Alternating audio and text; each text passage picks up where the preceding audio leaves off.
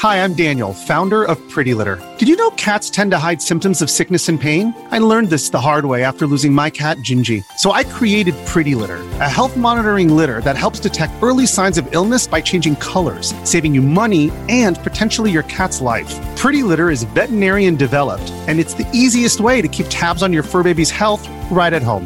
Go to prettylitter.com and use code SPOTIFY for 20% off your first order and a free cat toy. Terms and conditions apply. See site for details.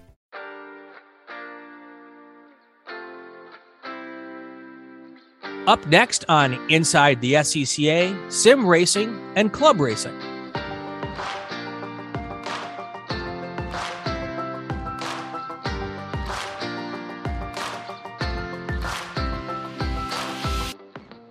Our guest today is Stevie Ray. He's the founder of Ray Esports Racing.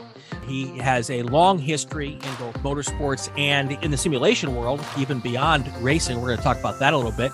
He has his story is very typical of a lot of all of us SCCAers. It, he started up uh, in, in the club as a youngster with parents who were autocrossers. His dad was the builder and mechanic and crew for his uncle, who raced in production cars and uh, H production Bug Eye Sprites and then G and F production Spridget, following followed for the majority of years in an E production Alfa. So Stevie literally grew up at and around SCCA events. That's a, a storyline that we've we're going to hear about a lot over the years of this podcast.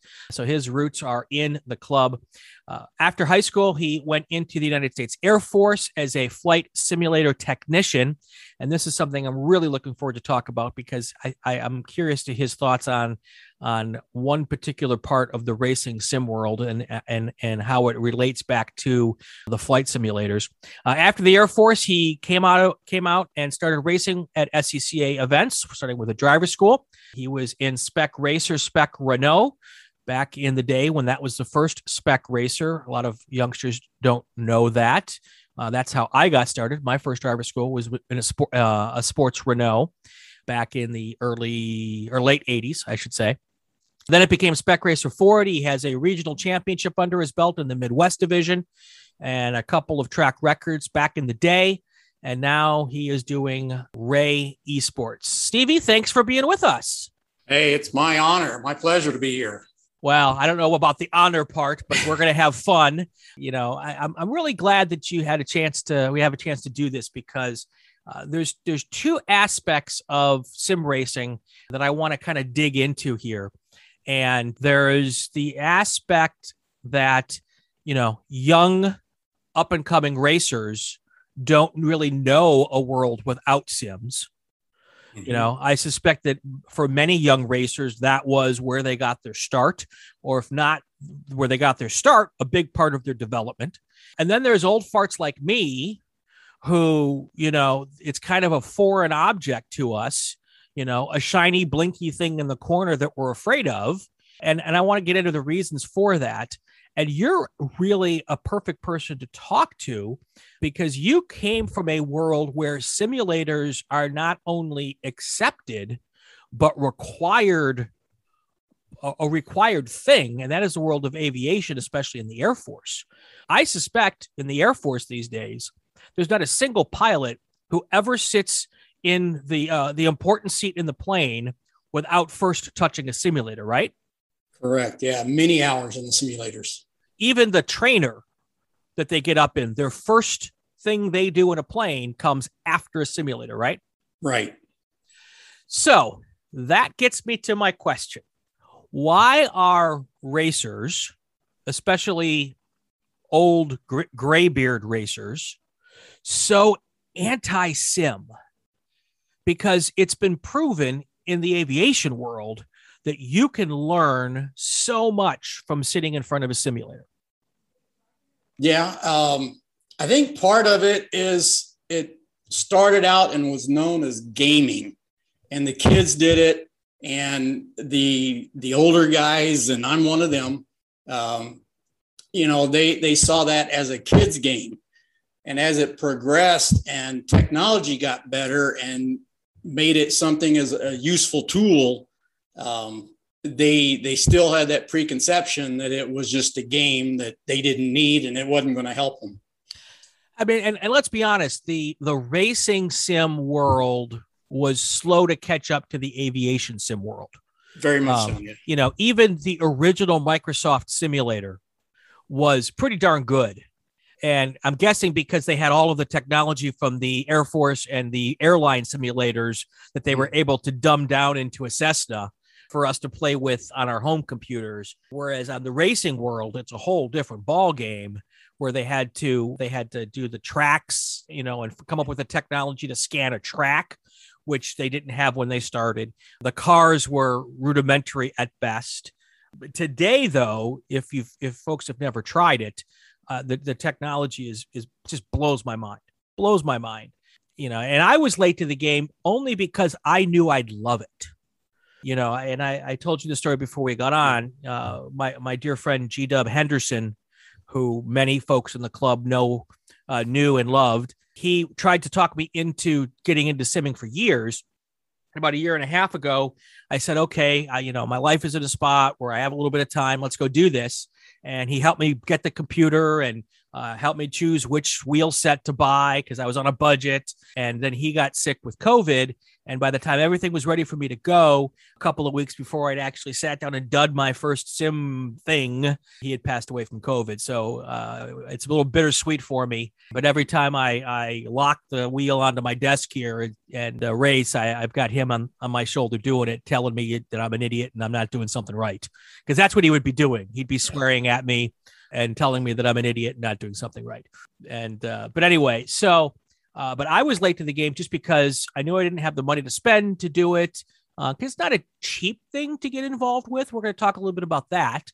Okay. Um, I also think there's two other things that might be keep people like thinking it's more of a game kind of thing.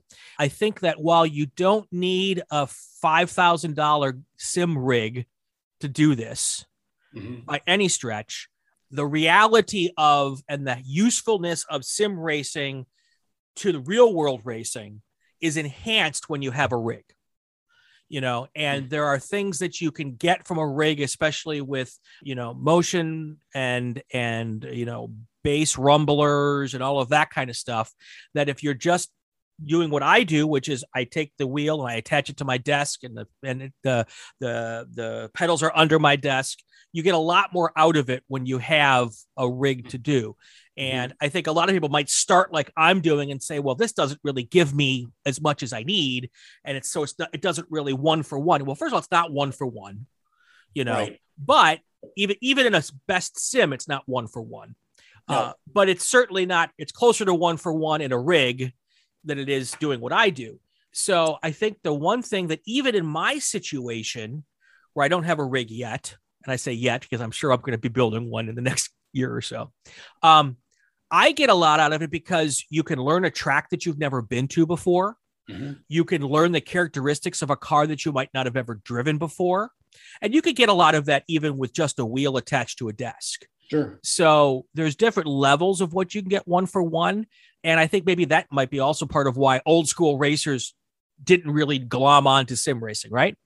It could be, yeah. Um, as you mentioned, it, it, when you first start and, and, have a basic rig, you get the basics of it. Uh, just like uh, in flight simulators, you have Microsoft Flight Sim, as you mentioned, and you have the basic equipment, you get the basics. If a commercial simulator has, you know, multi-million dollars and they're going to get the full benefit of it. And a sim rig and, and good equipment is, is somewhere in that middle range, right? Where you, you put a little bit of money into it, but you get more in return. You get more of that force feedback. You get the feel, you can feel the tires kind of locking up and, and that sort of thing. And, and you know, I threw out a $5,000 number for a sim rig. That's like the Cadillac. You hmm. know, I've seen people with really nice home built sim rigs that are probably well under a thousand dollars, not including the wheel and pedal set. Sure.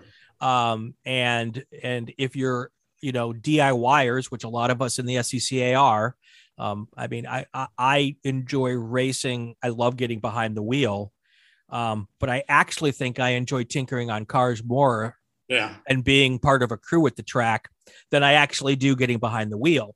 And so most SCCAers have the skills they need to build their own sim rig sure. at, at, some level. And, and I started this the same way DIY. My first one, I clamped to a, a TV tray right in the middle of the room with a, a fold up chair.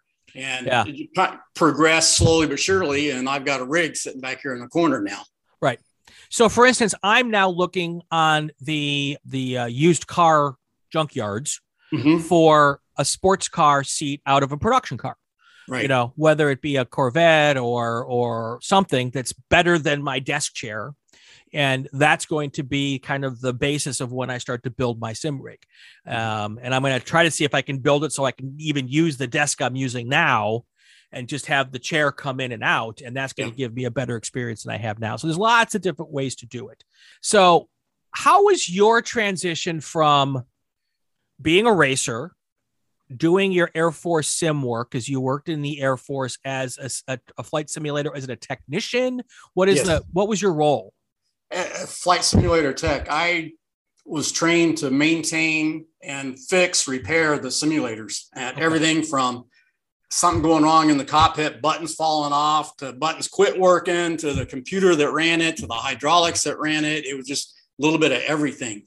So- and uh, that's what I got trained in the Air Force on for for several years.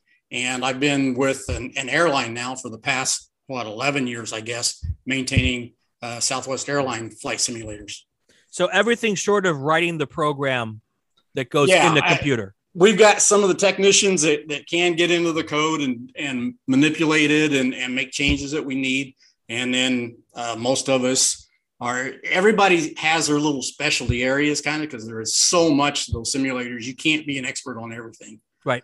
So, So, what was your transition like from that world and also being a driver in the SCCA to getting involved with racing sims? um, I had done a little bit of the flight sims because of, of it directly relating to the to my work. And as you mentioned, I grew up with SCCA and did some racing. And uh, I found iRacing one night when I was doing some searching for simulators online, and it, it just a light bulb went off. It, it, hey, if this is something close to to it, that it would be fun. And so I did some more research and subscribed, uh, bought a subscription to iRacing and, and got started in the basics. And like I said, started off with a, uh, a cheap steering wheel and pedals and attached it to a TV tray and kind of went from there. Exactly. So, how long ago was that? Uh, 10 years ago. So, the the iRacing 10 years ago and iRacing today, what's the difference? Um, obviously, you got some more cars, more tracks. The um, the updates they've done, they've improved the technology of like the tire modeling, the physics for the tires and, and grip level and all that kind of stuff. Um, that's a lot in the physics is the biggest improvement in iRacing over the years. Right. There's there's several different platforms that people can get on. Assetto Corsa one, Mhm. uh, iRacing, I think is probably by far the most popular Mhm. because I think it's the easiest to get started with. right. Um, you don't need any special kind of of uh, you know subscription downloads, and uh, you know my daughter does a little gaming, and she knows all the different you know things you have to sign up for to be able to get Assetto Corsa. It's not like you can just go to AssettoCorsa.com. Uh, there's a process for that, but with iRacing, you just go to iRacing.com. They tell you exactly what you need for your computer, the minimum specs. right. Uh, they give you a list of wheel sets that are compatible with iRacing. They make it really, really user friendly. Now, Hmm. uh, people who are really big into gaming, they complain about iRacing. They complain about Assetto Corsa, and they complain about everything. There's always something to, to bitch Yeah. about. Yeah. Um, but for the beginner, it really is kind of like almost the equivalent of getting into a spec racer. You know, the whole thing comes put together. You don't need a Yeah. whole lot to do it. There's not very much maintenance that you have to do.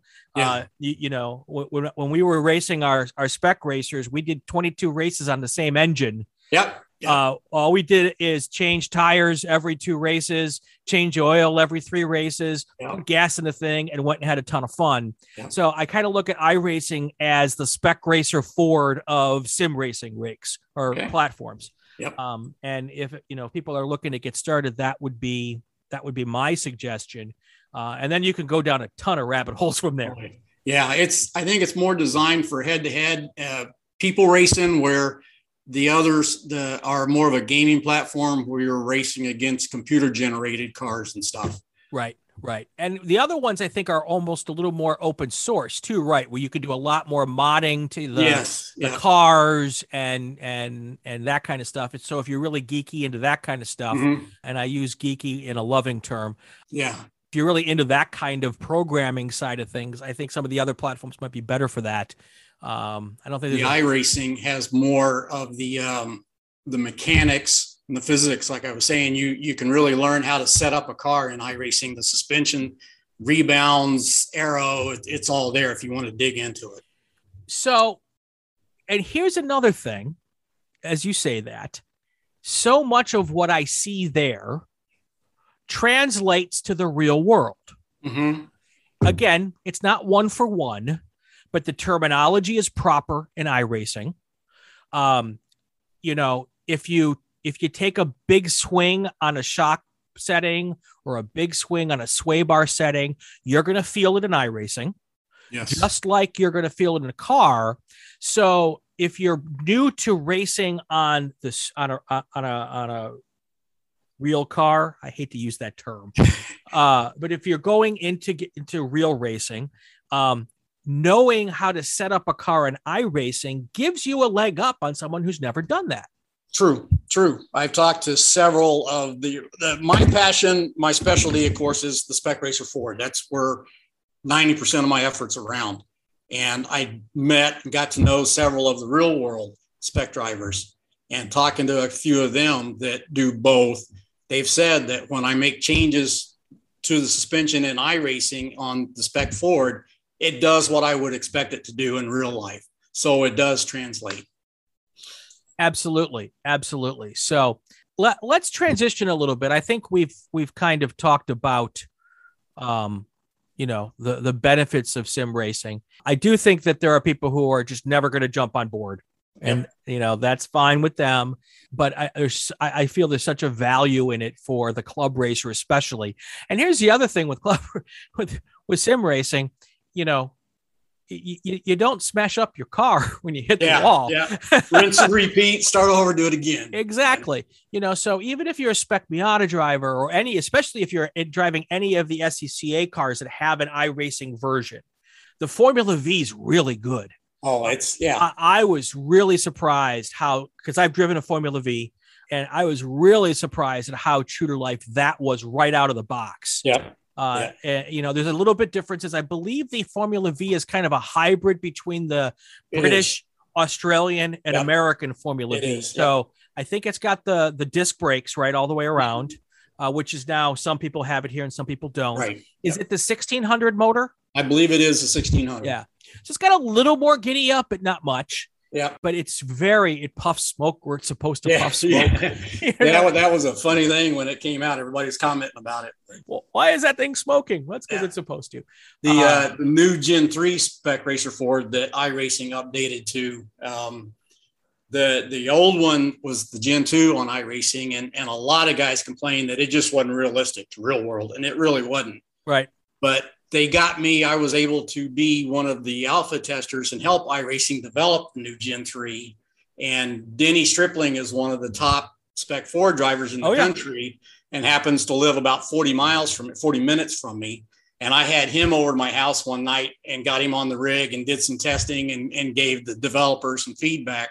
So the, the new Gen 3 is actually pretty close to the real world. And, and I've heard that from several of the, uh, the Gen 3 drivers. Yeah, the Gen 2 version felt a little bit like a sports Renault to me. Yeah. Yeah. You know, it it, mm. it had a little, little lag and pickup at certain points, which kind of felt like a, the old old car. Yeah. I'm glad to hear. I haven't played much with the Gen three version yet, Yeah. so that's I look still forward need that. to update the sounds, but we're getting there. Sure, sure, sure, sure. So let's talk about Ray Esports. How did you take your love for this and turn it into this thing that a lot of SCCA drivers are already doing? Yeah. Uh, and and w- where did the impetus for that come, and and how did you get that all developed? Uh, just running the leagues and everything that I do. Um, it just kind of came about. One of the one of my buddies that was over in the UK actually helped me uh, develop the logo for me so I could start putting that out there, and and it just it just kind of became. And then uh, I started using that. We uh, when SCCA backed out of the esports league when the real world picked up, I wanted to continue the effort and uh, kind of got the blessing. And my partner that's helping me with that says, well, we will just keep it. That name is already known out there. So that's kind of where that started. And it's, it's kind of gone from there. Sure, sure. What did you start with? Did you start with just one series? Yeah, uh, back in 2015, I think it was. I started the uh, SRF Weekend Warriors, the Spec Racer Ford Weekend Warriors.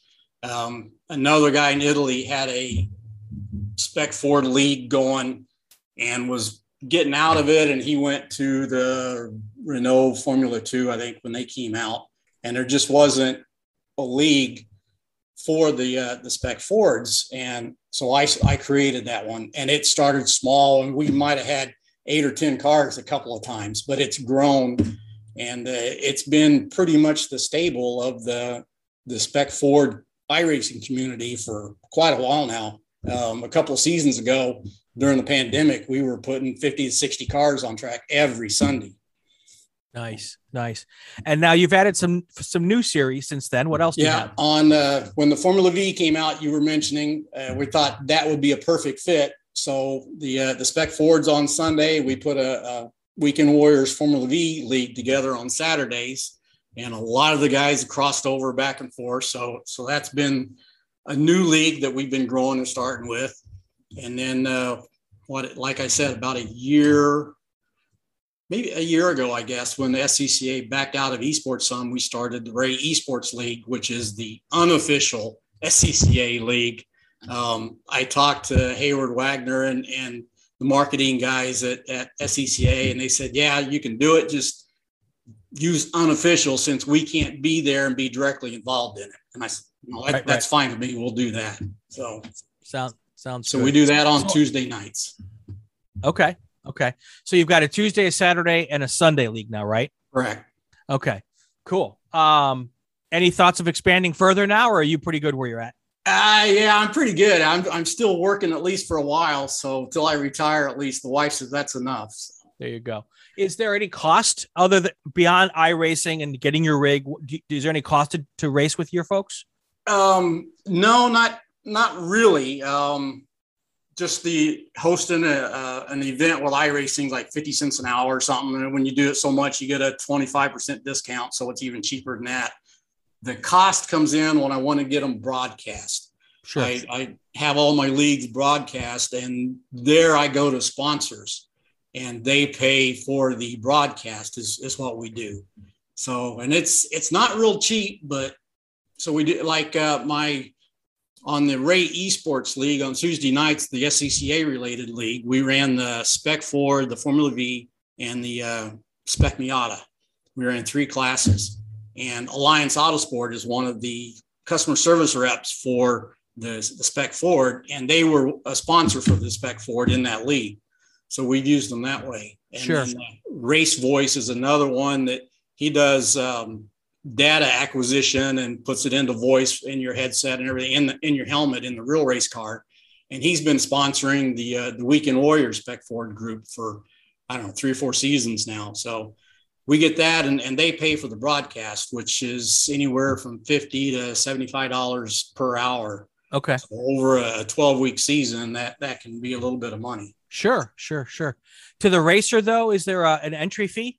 No, no. We've one one season when I didn't have a sponsor, we went to them and said, "Hey, we'll take donations and see if we can get enough." And and man, they just I couldn't believe the response. And nice. and we we got it broadcast then, but ever since uh, we've had a sponsor that's covered the cost, so we don't put up any fee to get in the league and try to make it as friendly and fun and and competitive as, as we can. The other thing, and for folks who don't know, um, there are uh, in, in iRacing, there's safety ratings and classes for drivers. Um, and if you do any of the iRacing sponsored uh, events, uh, those sponsors have an effect on, or those races uh, affect your your your ratings. So you could, if you have a, a good race and don't don't touch anyone, and they don't, no one touches you, uh, your rating goes up. And if you're a disaster and hit everybody on the racetrack, your racing goes down. With your races, since they're independent of iRacing, there is no safety rating effects on you, right?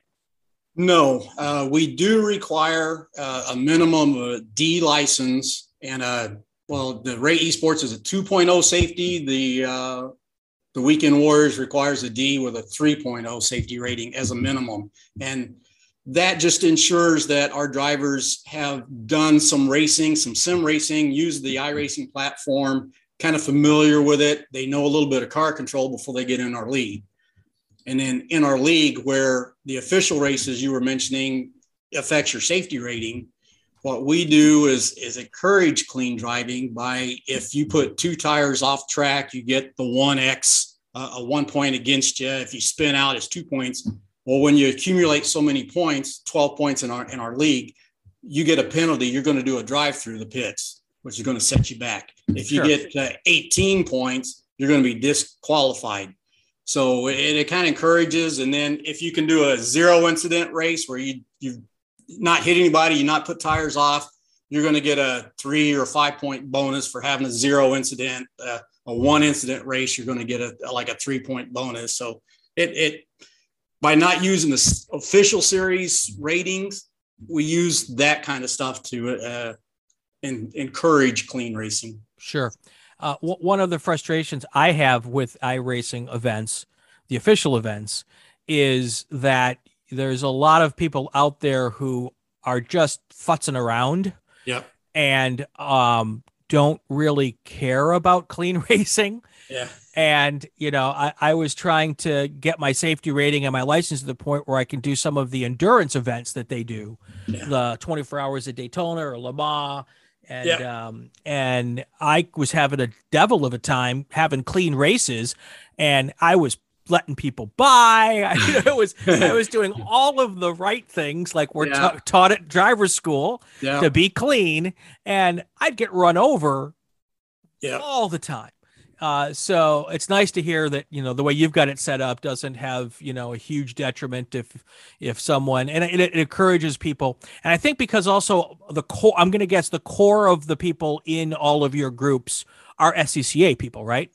The the Tuesday night is SCCA people. Um, right. You're either to to get in the league, you got to either be an SCCA member or contribute to the SCCA Foundation one of those two to get into that Tuesday night SCCA based league. Right, right. Weekend Warriors on the weekend is worldwide. Okay. It's and do you do you utilize the same penalty structure for the yes. weekend classes? Yes. And do those tend to be fairly clean racing as yep. as much as yep. possible? Yep. We uh, in that large of a field, you know, you 40, 50 cars, you're going to have some incidents. Uh, right. It's just the nature of racing, but the most part, um, I mean, we have probably two thirds to three quarters of the people are the same week after week. And then in the new season, we'll get some new people in and drop some. But the, and everybody's pretty motivated, and, and there's just a core culture of, of clean racing there, being friendly and having fun. And yet it's, it's very competitive. I mean, there's the best of the best in those leagues. All right, we're going to take a short break. When we come back, we're going to talk more uh, with Stevie Ray here about sim racing. We're going to talk about what he thinks is the future of sim racing and how people can really utilize it as if they're racing on, on real tracks in the SCCA. We'll be right back. Hear that? Believe it or not, summer is just around the corner. Luckily, Armor All, America's most trusted auto appearance brand, has what your car needs to get that perfect summer shine. Plus, now through May 31st, we'll give you $5 for every 20 you spend on Armor All products. That means car wash pods, protectant, tire shine, you name it. Find out how to get your $5 rebate at armorall.com. Armor All, less work, more clean. Terms apply. Welcome back to Inside the SCCA. Let's take a look at this week's news. The SCCA has announced the 2022 class of the Sports Car Club of America Hall of Fame. There are five new inductees for 2022. The first, Charlie Clark, nearly 50 years as a member of the SCCA. He's been a road racer, autocrosser, event organizer, mentor, and leader. He's one of those rare bears who has been both a participant over many, many years at the SCCA National Championship runoffs 30 and a solo competitor who never missed a solo national championship event. Four time solo national champion, Charlie Clark, the first inductee into the 2022 class of the SCCA Hall. Second up, Howard Duncan. His impact on the club began in his home region. For more than 30 years, he's been known as the driving force behind the birth and growth of our national solo program. Th- serving through the SCCA national staff during that period, Duncan was awarded the 2014 Woolf Barnato Award, unprecedented for a member who earned that award prominently for his work as an employee. Next up, Paul Pfanner. Paul Pfanner's contributions to the club are vast. He started his career in the SCCA as a Formula Ford racer in the early 1970s, but his longer lasting contribution came as the first publisher of the Cal Club Region newsletter, and that opened the door for his company, now Racer Media and Marketing, and of course, Racer Media and Marketing publishes Sports Car Magazine. Greg Pickett is the next nominee. He's been in the club and involved with road racing for as long as anybody. He's the only driver to have won the a Trans Am Championship race in six different decades. His first Trans Am race was in 1975 using an A sedan car. Mark Weber is the final inductee for 2022. He is a racer. He's been driving for 50 years. He's been to the runoffs more times than anybody, uh, or not any more times than anybody. He's been to the runoffs so many times it's hard to count. He's raced uh, 63 starts at the runoffs over his 50 year driving career. Uh, he's also maybe better known as uh, the SCCA photographer maybe not officially as that. There's been lots of people who've taken pictures for the SCCA, uh, but few have done it longer and more often than Mark Weber. Uh, his phot- photographs have appeared in Racer, Auto Week, Car and Driver, and a bunch of other places, and all over the SCCA website. So those are your five nominees for the SCCA 2022 class of the Hall of Fame Charlie Clark, Howard Duncan, Paul Pfanner, Greg Pickett, and Mark Weber. I also want to tell you that next week's guest on Inside the SCCA is Paul Pfanner. We'll talk about his long career and everything he's done for the club. That's next week on Inside the SCCA. Also, want to take a second to remember Bob Bondurant. He is an uh, SCCA Hall of Fame member. He was inducted in 2014. He passed away November 12th in Arizona. Besides being an SCCA racer and getting his start in the SCCA, he raced in Formula One in the 60s.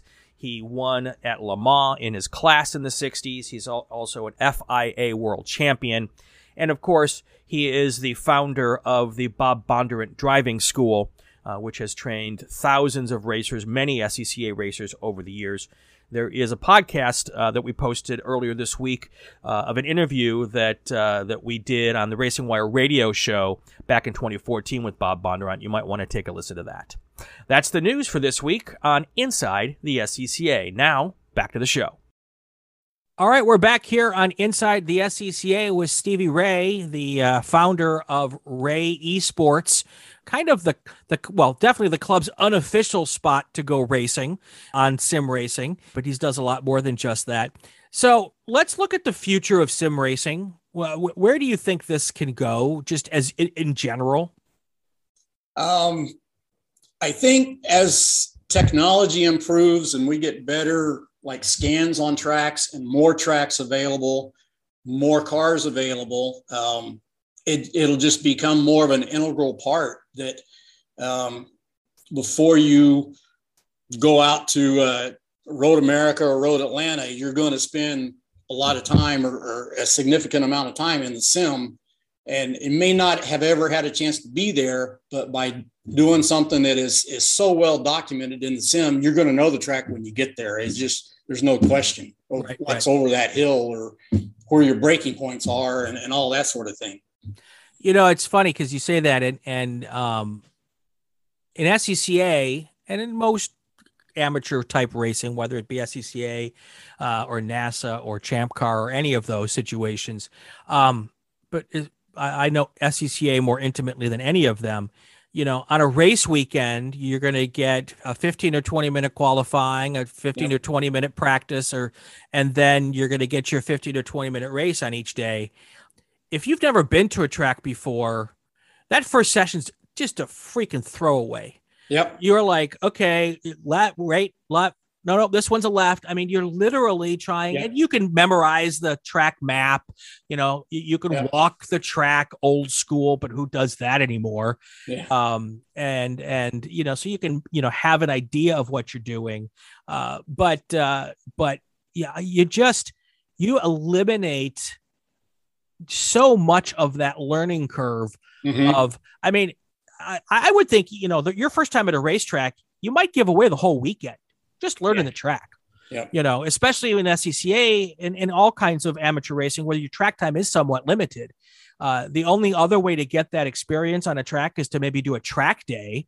Yeah. That's a little less expensive and less dangerous way to learn a track, but still, that's not inexpensive either. By the time you Mhm. go to the track and get a hotel to stay overnight and all that kind of stuff, Yep. uh, so there's so much benefit to the you know by the time even if you bought the simplest setup you know uh, the computer you can pick up a computer for under a thousand dollars to do this.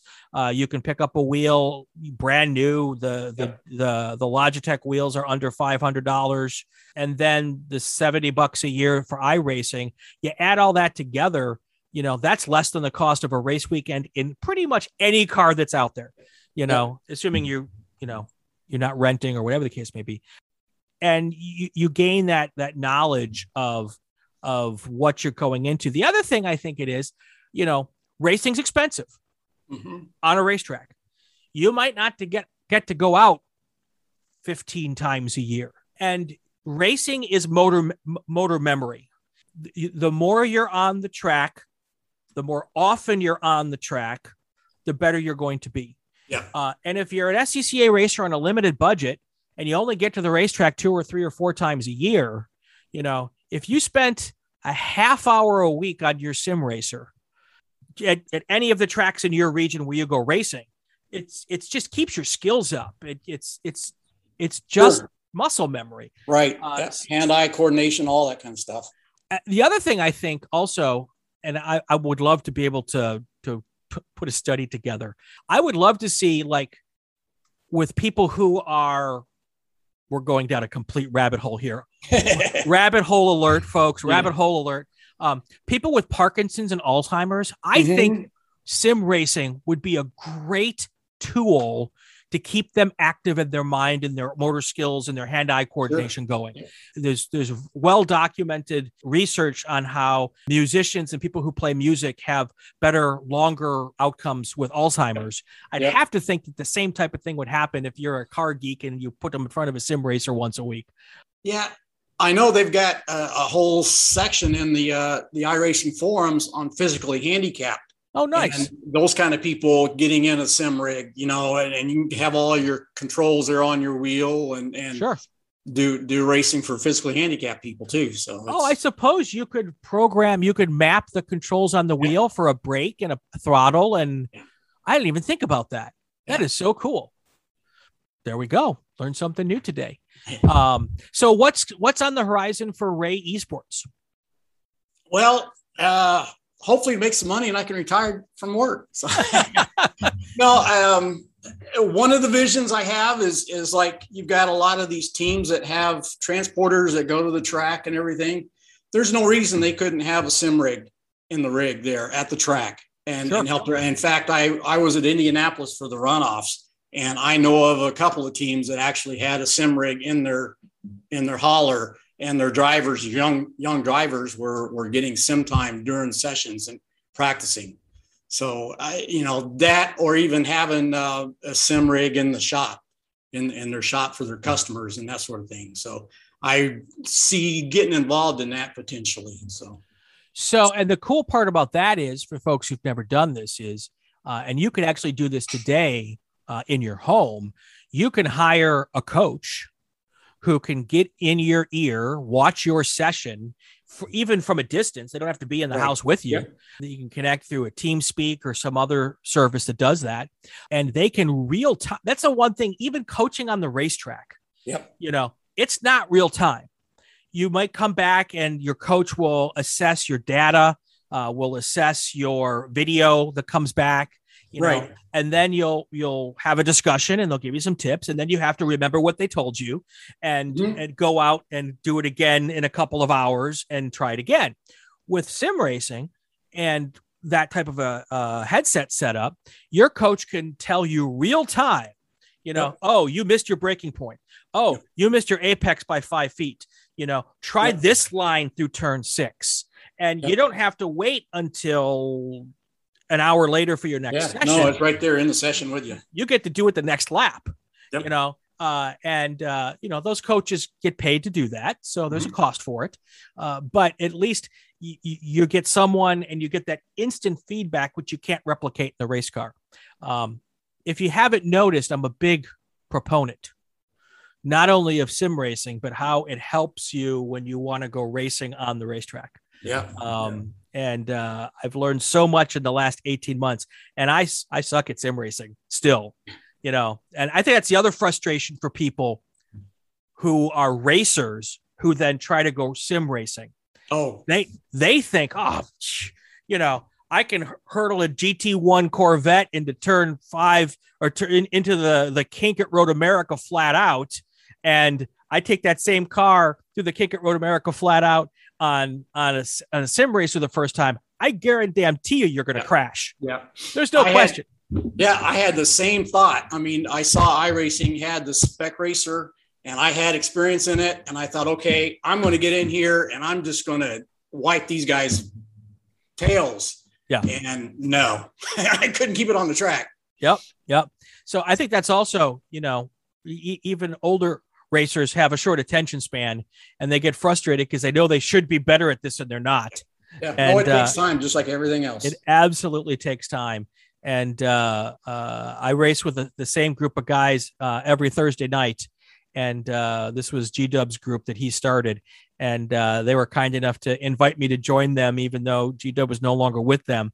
And uh, when I first started, you know, we they, they were practicing for the 24 hours of Le Mans. So they were driving a, a Corvette C7 at the time. Mhm. I don't believe the C8 was out yet. And we were, you know, going to Le Mans and and these guys were turning laps that were easily 45 seconds faster than me. And that was on the rare occasion that I didn't crash on a lap, yeah. Yeah. you know. And I was like, I have so much learning to do. And and even at Daytona, they were 15, 20, 25 seconds faster than me. And so the first time I I raced and got within 10 seconds of the fast guys, I was jumping up and down like I just won the runoffs Yeah. you know and and so you know and my goal is to always go out and click off a lap a little bit faster than the last time just like we do on a racetrack so Yep. so tell everybody how they find you and your stuff as we get wrapped up here Well, I've got a, a Facebook page that's Ray Esports Racing, and it's all race connections and, and everything that I've made through the years. Um, there's a website, rayesportsracing.com, and I've got different pages on there for leagues and uh, information and broadcasters and that sort of thing. Um, in the in the leagues itself on on Tuesday nights or uh, uh, Discord channel. There's also the uh, the Ray Esports Discord and and the uh, the Weekend Warriors on Facebook. So, sounds good sounds good stevie great to have you here when i decided to do this podcast uh, you you jumped on really quick and said hey if you want to do something on sim racing you know i'm game. And i was really appreciative of that. But i will tell you that uh, i've had two dozen people say oh you got to get stevie on the podcast. You got to get steve so so there's a fan club out there uh, for you and what you're doing within the club and uh, it's that's uh, awesome to hear. that's a testament to the effort you've put into this. Uh, it's a testament to the fact that you're running a program on on sim racing that's a little above the fray. I think the quality of people who are involved in the Ray Esports races, not like quality of human beings, but you know the drivers and their backgrounds and their etiquette on the racetrack Yeah. is is a step above what your average sim racing race is and that's why i enjoy have enjoyed the few times i've raced with you is is it's it's a lot closer to etiquette wise uh, what you would expect to see on a club racing weekend. You know, and I know there's contact and things happen. It's racing, uh, but you know when you're giving a guy a point and they still decide to run you over, that's just drives yeah. me nuts. so, but uh, you know, thank you on behalf of all of us sim racers out there for doing what you're doing, and uh, keep it up. If there's ever anything I can do, let me know. If you have any updates you want to talk to us about, let us know. We'll get you back on the podcast. We'll do it, and uh, appreciate you doing what you're doing. It's it'll be a great service for the uh, the members. I appreciate that. All right, so that's going to do it for this episode of Inside the SCCA. If you like what you're hearing, subscribe to the Racing Wire Podcast Network so you won't miss an episode. Would also be great if you'd leave a comment especially if it's a good one. If it's not, leave your comment on someone else's podcast page. Uh, you can also follow us on social media, find out who our next guest is, leave a question. Uh, on Twitter, we are at Racing Wire Net, and then uh, that's how you find us there. We also have a, a, Racing Wire Facebook page. You can find us just by doing a search for Racing Wire. That's the latest episode of Inside the SCCA. We have new episodes every week. Have yourself some fun this weekend and go play with cars. Inside the SCCA is a presentation of the Racing Wire Podcast Network and Rule 15 Productions. This podcast is not affiliated with, endorsed, or sponsored by the Sports Car Club of America. The views expressed within are those of the host and our guests and not that of the SCCA.